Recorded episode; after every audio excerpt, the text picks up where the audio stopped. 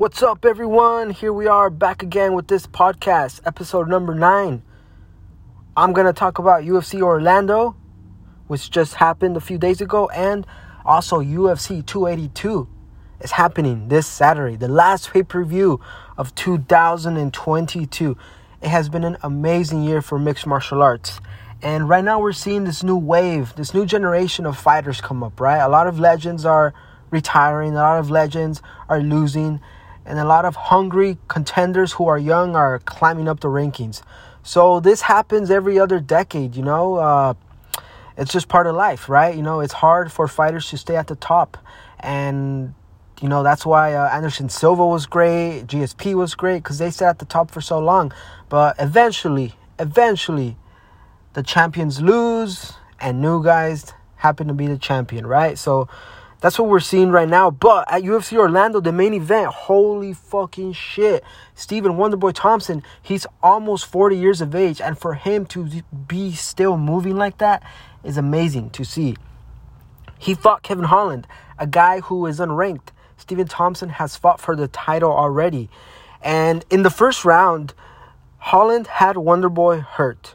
Wonderboy was against the cage for a few moments, but Stephen Thompson, he stayed composed. It was all that experience he has. He stayed composed. He didn't panic too much. And that was honestly Kevin Holland's best moment in that fight, the first round. But rounds two to four, it was all Wonderboy Thompson. It was interesting that Holland let Wonderboy up when Holland had a chance to grapple with uh, Stephen Wonderboy Thompson.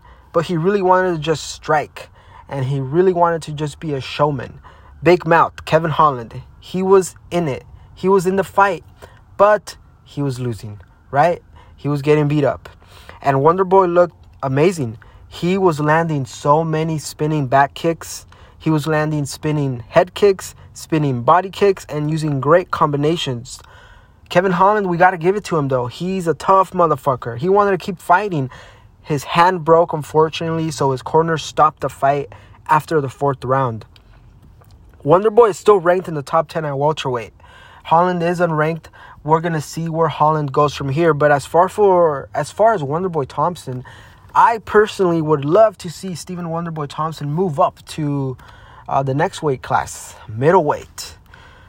But that's probably not going to happen just because Wonder Boy seems like he loves being a welterweight. And I mean, he's there's a lot of good matchups for him, you know. He specifically said he doesn't want to face grapplers, right? Because that's kind of his kryptonite. But hey, you know, to be a champion, you're going to have to go against uh, all these grapplers. And that's why I think him moving up to 185 pounds would be amazing to see because he would be able to face guys like uh, Izzy, guys like Pereira, uh, Strickland, you know, guys who are strikers. But we will see what happens. But in the co main event, Rafael Dos Anjos, the fucking legend, he fought in his 33rd UFC fight. How amazing. He fought against Brian Barberena. Brian Barberena is a quality opponent, a good brawler but RDA's cardio and grappling will always, always be dangerous for anyone. Honestly, RDA won this fight by a rear naked choke. As soon as RDA was looking to take the back, I knew, hey, RDA's got this. He's a legend. He's got so much experience. His cardio was obviously on display. He was too much for Brian Barberena. And a lot of people thought Brian Barberena was going to win because, like I said in the intro of this podcast, a lot of legends have been losing and retiring. But no, RDA showed that he is still competitive in the UFC. He can still not only beat people, but finish people by jujitsu. So that is awesome to see. RDA did call out McGregor after the fight. I personally do not think that fight will happen. Just because McGregor, I highly doubt he wants to fight a grappler. I know there's history out there because they were supposed to fight in 2016. But I don't see RDA fighting McGregor. Eh, who knows? Maybe it could happen, you know? Maybe. But RDA, you know, he definitely needs to rest up, right? He deserves it. He's had a good year. Because earlier this year, RDA got knocked out by Rafael Fiziev, a top contender at lightweight. And he decided to move back up to welterweight. And he's got to win. So good for RDA. At UFC Orlando, another awesome fight happened, which happens to be my all time favorite weight class, the flyweights. Mateus Nicolau, he fought against Matt Schnell. I actually watched Matt Schnell fight in Arizona, I believe, live, and he got uh, guillotined quick by Brandon Royval. I think that is who submitted him.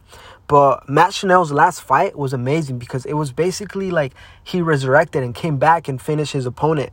As for Mateus Nicolau, I didn't know too much about him, but uh, hey, he's ranked in the top 10, which has to say something, right? But damn, Mateus Nicolau knocks out Matt Schnell in the second round. Mateus was very impressive. Schnell's chin is not the best, but Nicolau, he threw a big right hand and Chanel immediately dropped to a turtle position and Nicolau got the TKO. Nicolau is in a great spot right now at flyweight. It's crazy to think that the UFC at one point wanted to get rid of the flyweight division. I'm sure you guys all remember this whole drama in 2019 when DJ went over to ONE FC and they traded him for Ben Askren. And then Henry Cejudo was the flyweight champion. And then TJ EPO Dillashaw decided to come down to 125 pounds to kill off the flyweight division. But hey, Henry Cejudo gets a lot of hate. But I know that Cejudo saved the flyweight division. Or maybe it was Figueiredo because Figueiredo got the belt after that when he beat Benavides. Anyways, sidetracked. Again, ultimately, my favorite weight class, flyweights. Nicolau, he's in a good spot right now at flyweight. He really is. He could face the winner of Kai Kara France and Alex Perez. Both of those guys have fought for the title. And, you know, they are both quality opponents. Nicolau is in a great spot coming into 2023, and for sure a good matchup will come his way. I'm confident that Nicolau will get a good matchup, and you know this is the cool thing about every division, but especially flyweight because these past few years we've we've just seen uh, Moreno and Figueiredo fight each other. You know Perez was in there, Kai Kara France was in there. But you know, to see some new light in the flyweight division, it's super necessary, and Nicolau can be that guy. Another fight that happened at UFC Orlando is the big boys. Sergey Pavlovich versus Tai Tuivasa. All I can say is wow. Honestly, first of all, heavyweights are fucking badass. They're the biggest in size and have the most ferocious knockout power. A lot of people thought that Tuivasa was gonna win, including me. He is a fan favorite, and when someone's character is liked a lot, you know that shoey thing he does with beer. He pours beer inside a shoe and drinks the beer off of that shoe. It's pretty fucking cool to see. But Sergey made a big statement. He knocked out Tai Tuivasa in under a minute. Who the hell does that? That's amazing. And now he's ranked at number three. Sergey can now fight Ciryl Gane, the former contender. He was the interim champion. Or Sergey can also fight Stipe. I don't know what the fuck is up with Stipe though. You know he hasn't fought since uh, he not got knocked out to uh, Francis Ngannou in early 2021. So we'll see. But Sergey, he's ranked at number three. He's in a good, good spot. You know, maybe he can let things play out with Francis and Jones. That is a rumored fight. It might happen in March. And guess who's going to go watch that fight if it happens? Your boy Lil Zeke right here. That's right. And there's also rumors that in March, under the same card as Francis Ngannou versus Jon Jones, Henry Cejudo versus Aljamain Sterling will happen. Goddamn. Hey, I just love UFC, you know, so I get sidetracked, whatever. It's my podcast. But anyways, Sergey Pavlovich, good win. Let's go on and continue with UFC Orlando because this is a very interesting fight because Roman Dolidze, I put up a post on my Instagram page last week on Blast Fight Life. Roman Dolidze, he took a fight on a week's notice against Jack Hermansson, a top 10 ranked middleweight. And guess who won? Dolidze won by a TKO with a calf slicer in the second round. This fight was amazing because not only did Dolidze take this fight on a week's notice, but not many people thought he would win because one, he was unranked, and two, he took the fight on short notice, of course. But wow, Dolidze's grappling is next fucking level. Dolidze was a world grappling champion, and it showed. Dolidze somehow got a calf slicer on Hermansson and got the TKO. A calf slicer hurts like a bitch. I'm telling you. I train jiu-jitsu and I've uh, practice calf slicers. I've been put in calf slicers by better grapplers than me, and that shit hurts. But good for Dolidze that he is ranked now number eight in middleweight. He went from unranked to being ranked. And that's the beautiful thing about mixed martial arts because, you know, if you're always in shape, you know, and I know injuries can happen, I get that. But for pro fighters, you know, if you train smart, if you eat right, if you love what you do, if you have a positive attitude, and if you're always training, that call could happen any minute. That call from your manager can happen. Hey, do you want to take this fight on a week's notice? And, you know, easier said than done, right? But if you're Roman Dolidze, he's training hard all the time. He said, fuck yeah, let's do it. Nothing to lose, right? I mean, he lost this fight. Okay. He took it on short notice. So what? You know, he lost. But he won. So good for him. Good for him. And now, how can I not talk about one of my all time favorite fighters, Clay the Carpenter Guida? He won. My boy won. And when I first started watching UFC in 2011, I used to rewatch all of Guida's fights on UFC Unleashed on Spike TV. Only the real ones know. Only the real ones know. I love Guida. It's inspiring to see Clay Guida still compete at a high level while he still pursues other interests outside the cage. He has a fishing business and a t shirt business, and I think he's coaching. He's got all these things going. But Guida's wrestling will always be there. His strength, his old man strength, basically, to secure those double legs and get those double leg slams is so, so fun to watch. He ended up beating Scott Holtzman via decision. So Scott Holtzman, this was his last fight in the UFC. He did retire. And I mean, for him to just be in a cage with a legend like Clay Guida, it's amazing. You know, maybe he lost the fight. Okay, fuck it. You know, you win some, you lose them. And he's retired now, but not many people can say that they competed against a UFC legend, right? So, Scott Holtzman, I wish you nothing but the best in your uh, post MMA career, man. I know you can do great things in life. If you fight MMA, you can do great things in life. As far as Clay Guida, I saw an interview with him and Brett Okamoto. Guida is out here just trying to put on these records. You know, he might not be a title contender. And, you know, 10 years ago, he was almost in the title discussion. He was ranked like five or six, I think. If you guys remember, Clay Guida beat Anthony Pettis in Anthony Pettis' debut. And then Clay Guida ended up fighting Benson Henderson. And Benson Henderson beat up Guida. And then Benson Henderson ended up becoming the UFC lightweight champion sometime in 2012. But Guida, with this fight, he landed some takedowns. Now Guida has close to 80 takedowns in the UFC, while GSP has about 90. So Guida can still compete, but his matchups have to be good. He isn't a top contender no more, like I said. So he could definitely beat guys up who have iffy records in the UFC. And if he wants to, you know, challenge himself with, you know, maybe an up and comer, maybe it might be a risky fight. But hey, Guida, he's got a good team behind him. Team Alpha Male, baby. The last fight I'm gonna talk about at UFC Orlando is JSP, Jonathan Pearce. Jonathan Pearce, he's won five fights in a row in the UFC. He's a very, very good featherweight.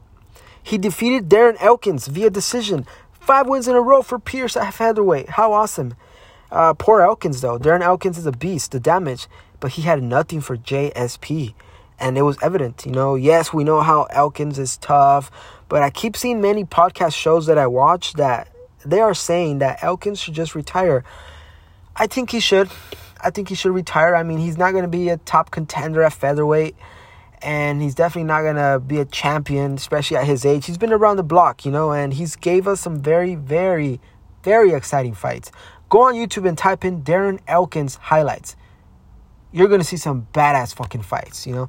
Darren Elkins is one of those fighters that he doesn't give a fuck if he's getting fucked up because he knows that if he's still standing, he has a 1% chance of still winning that fight. And that's why many people love Elkins. But hey, back to JSP, Jonathan Pearce. He's now ranked at featherweight. He's now ranked at number 15. And it is all tough matchups from here. I'm telling you, five UFC wins. That's definitely a lot of momentum for JSP. But his possible next matchups could include the Ilia Topuria and Bryce Mitchell loser, or Dan Ige versus Damon Jackson winner as well. So UFC Orlando was awesome. It was a free fight night. You know, go back and watch some of those fights. And I enjoyed that fight night. It was a very good fight night. Props to Stephen Thompson for getting that win. Props to Clay Guida, the legend, for getting that win. But let's move on to UFC 282. It is happening this Saturday. Three days away. The last pay per view of 2022. Let's start with the prelims. Let's talk about the prelims. There's a guy on there called Edmen Shahbazyan versus Dalcha Lungiambula. Okay, Edmund Shabain. When Edmund came into the UFC, there was so much hype because of his history with Ronda Rousey. Edmund came into the UFC and won his first four fights with three finishes. But then the UFC said, "You know what? Let's let's let's test this guy." And he he lost. He lost three fights in a row. He lost to Derek Brunson, he lost to Jack Hermansson, and a year ago he got TKO'd by Nassourdine Imavov in New York. And that was brutal. Because when you're undefeated and when you have a lot of hype, and then out of nowhere you lose three fights in a row, holy fuck. That must fuck with your confidence. But hey, Edmund is back. And the opponent he is facing, his name is Dalcha Lungiambula. Let's call him Dalcha. Dalcha is also on a three fight losing streak. So both fighters need a fucking win. And Edmund is a good fighter, right? We know that. But he must win this fight. But how? He needs to piece up Dalcha with combos. He needs to just fucking go for it. I know, easier said than done, right? As far as Dalcha, he has that judo background. And he definitely just wants to knock out Edmund. That's I think that's what he's gonna go for. But you know, my prediction for UFC 282 prelims, Edmund versus Dalcha, I'm going with Edmund. Let's give him a shot. You know, he's gonna win. The youngest fighter in UFC right now. His name is Raul Rosas. And Raul Rosas is fighting this Saturday as well versus Jay Perrin. Rosas is a young ass motherfucker. A few months ago, he won a decision uh, and contender series, and he got a UFC contract. His strong point is jiu-jitsu. Perrin, Rosas' opponent, he has some good boxing, but he definitely isn't elite. Then again, that is how UFC builds up prospects, right? By giving them beatable opponents. This is Rosas' UFC debut. Lots of eyes. I got Rosas winning this fight, you know? Rosas is going to win this fight maybe by a submission. He's definitely going to try to put his jiu-jitsu on full display. But it's just amazing to see Raul Rosas competing in the UFC. When he makes that walkout, I'm going to be tuning in on my phone and I'm just going to be telling myself, wow, this young ass motherfucker, you know, his career could go two ways. Either A, or maybe three ways. Either A, he keeps winning and, be, and he becomes a title contender or champion in about four or five years, or he loses some fights, he wins some fights, or the third option, in a couple years or maybe soon, he just starts getting fucked up and starts losing a lot. You know, we won't know. Time will tell. But Raul Rosas Jr., I am rooting for him. I need to talk about this fight on the main card because I'm going with my gut. But a lot of these podcasts that I listen to, a lot of these breakdown videos that I listen to, okay, Bryce Mitchell versus Ilia Topuria. Bryce Mitchell, Thug Nasty. Bryce Mitchell thinks the earth is flat. I know. I'm not even going to go there. What the fuck? But Ilia Topuria, both are undefeated fighters at featherweight. I love this fight so much. I really, really, truly do. Bryce, his notable wins, Edson Barboza and Andre Fili. In those two fights, he showcased his grappling with single leg takedowns and double legs. And his top game is very good.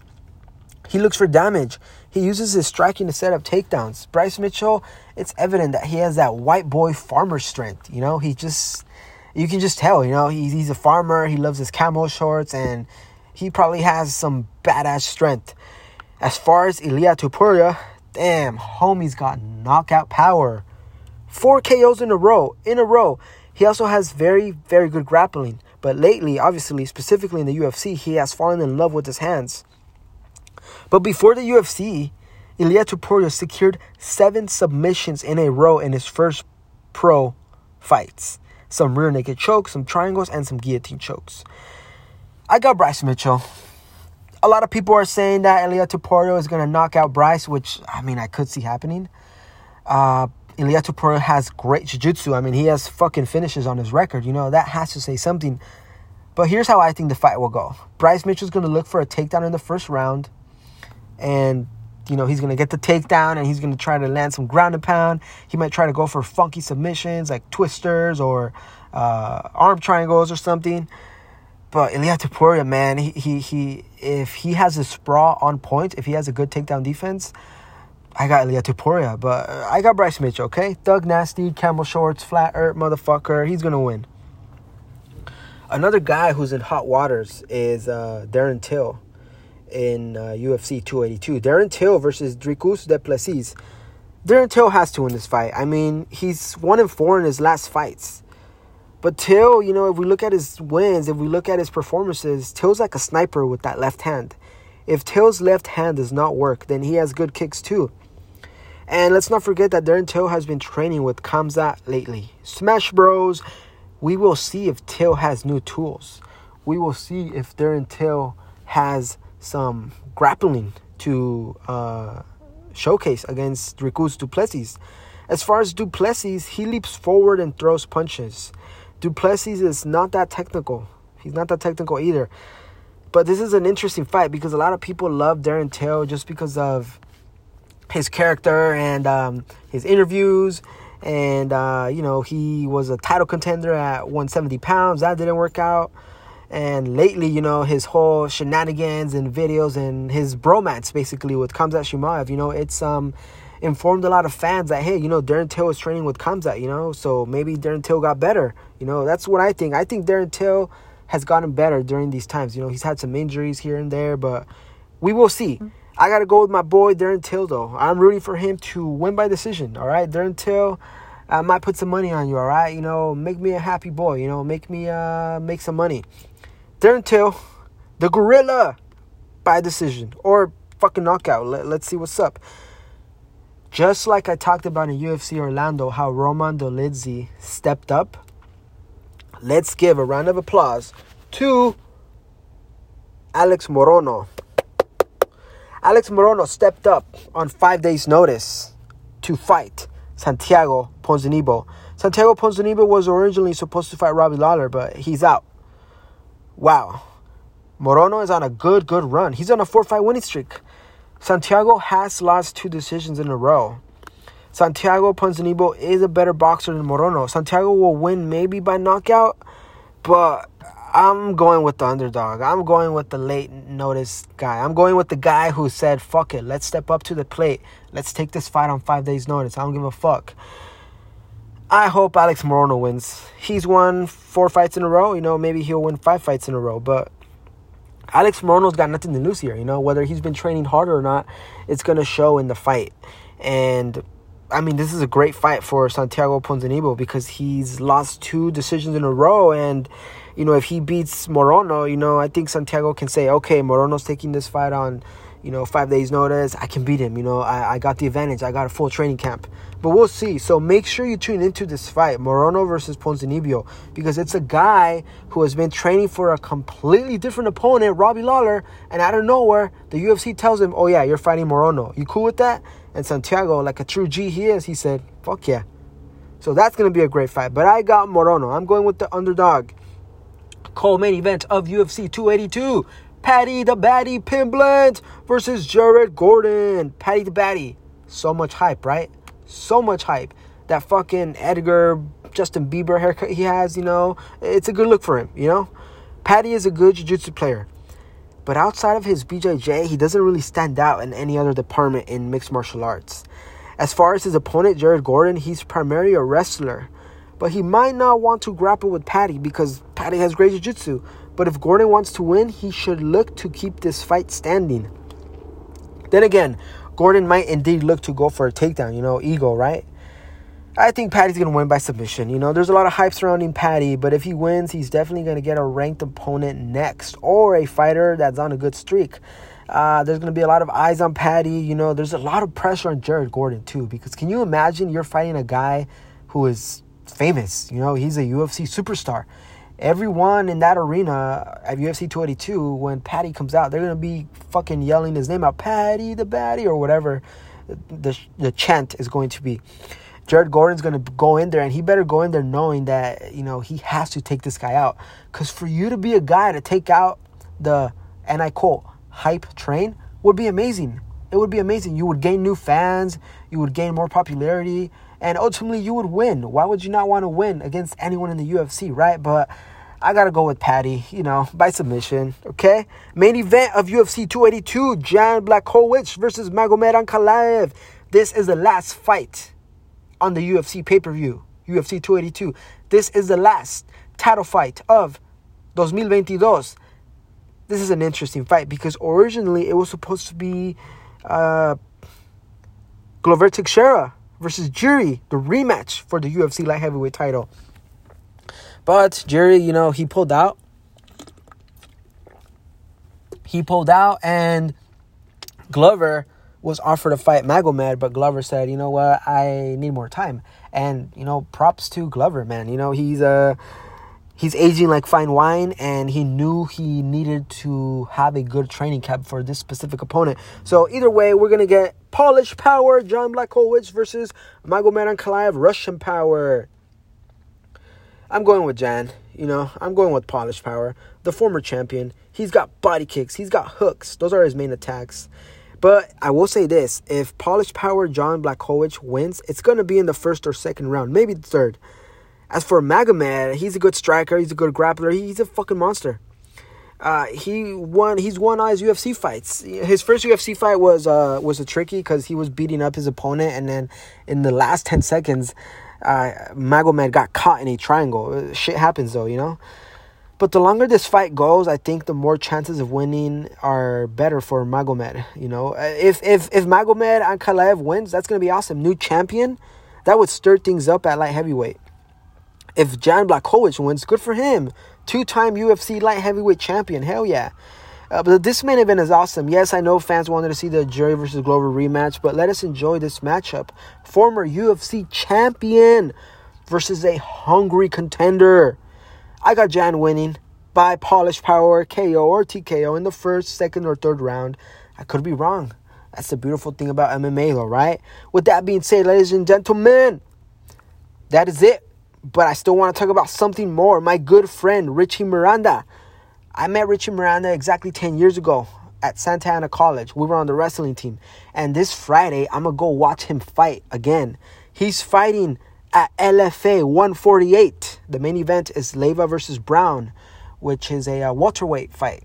Welterweight title is on the line. Richard Miranda, my boy, El Machete. Make sure you all follow him on Instagram, okay? Go follow El Machete on Instagram. L E L underscore Machete M A C H E T E 714. Okay? Go follow Richie Miranda, my boy, on Instagram. And my boy Richie Miranda, he's undefeated. He's 5 and 0, all fucking finishes. He's a former junior college All American wrestler at Santa Ana College, the best community college in Orange County. Uh, and Miranda has knockout power. He has knockout power. It's that Mexican in him, you know? It's that Latino power in him. Miranda fights out of CSW Gym in Fullerton. And his opponent, he's a worthy opponent, James Wilson. He is a Division One All American wrestler. And he fights out of King's MMA in Huntington Beach. So this is going to be a good fight. You know, two Orange County wrestlers going at it. Of course, I'm biased. Of course, I got to go with my boy Richie Miranda. But this is going to be an interesting fight. And for those of you who don't know, uh, I'm, I'm going to be live streaming the fight on my Blast Fight Life Instagram page. So make sure you tune in around 8:30 p.m. or 9 p.m. on my fight page. I'm gonna go live, and all of you can be able to see Richard Miranda versus James Wilson. I'm so excited for him. I'm so excited for my friend. I'm so excited for him to succeed. I'm so excited to watch him compete in the octagon, and hopefully one day he can fight in the UFC and rep the city of Santa Ana. And that is it, ladies and gentlemen. Okay, thank you so much for tuning into this podcast. I love all of you. I love all of my followers on Instagram, on Twitter. I love all my friends. I love my parents. I love myself. Hell yeah. Peace out. I'm going to make another podcast before the end of the year. Okay, so stay tuned, brothers and sisters. Peace.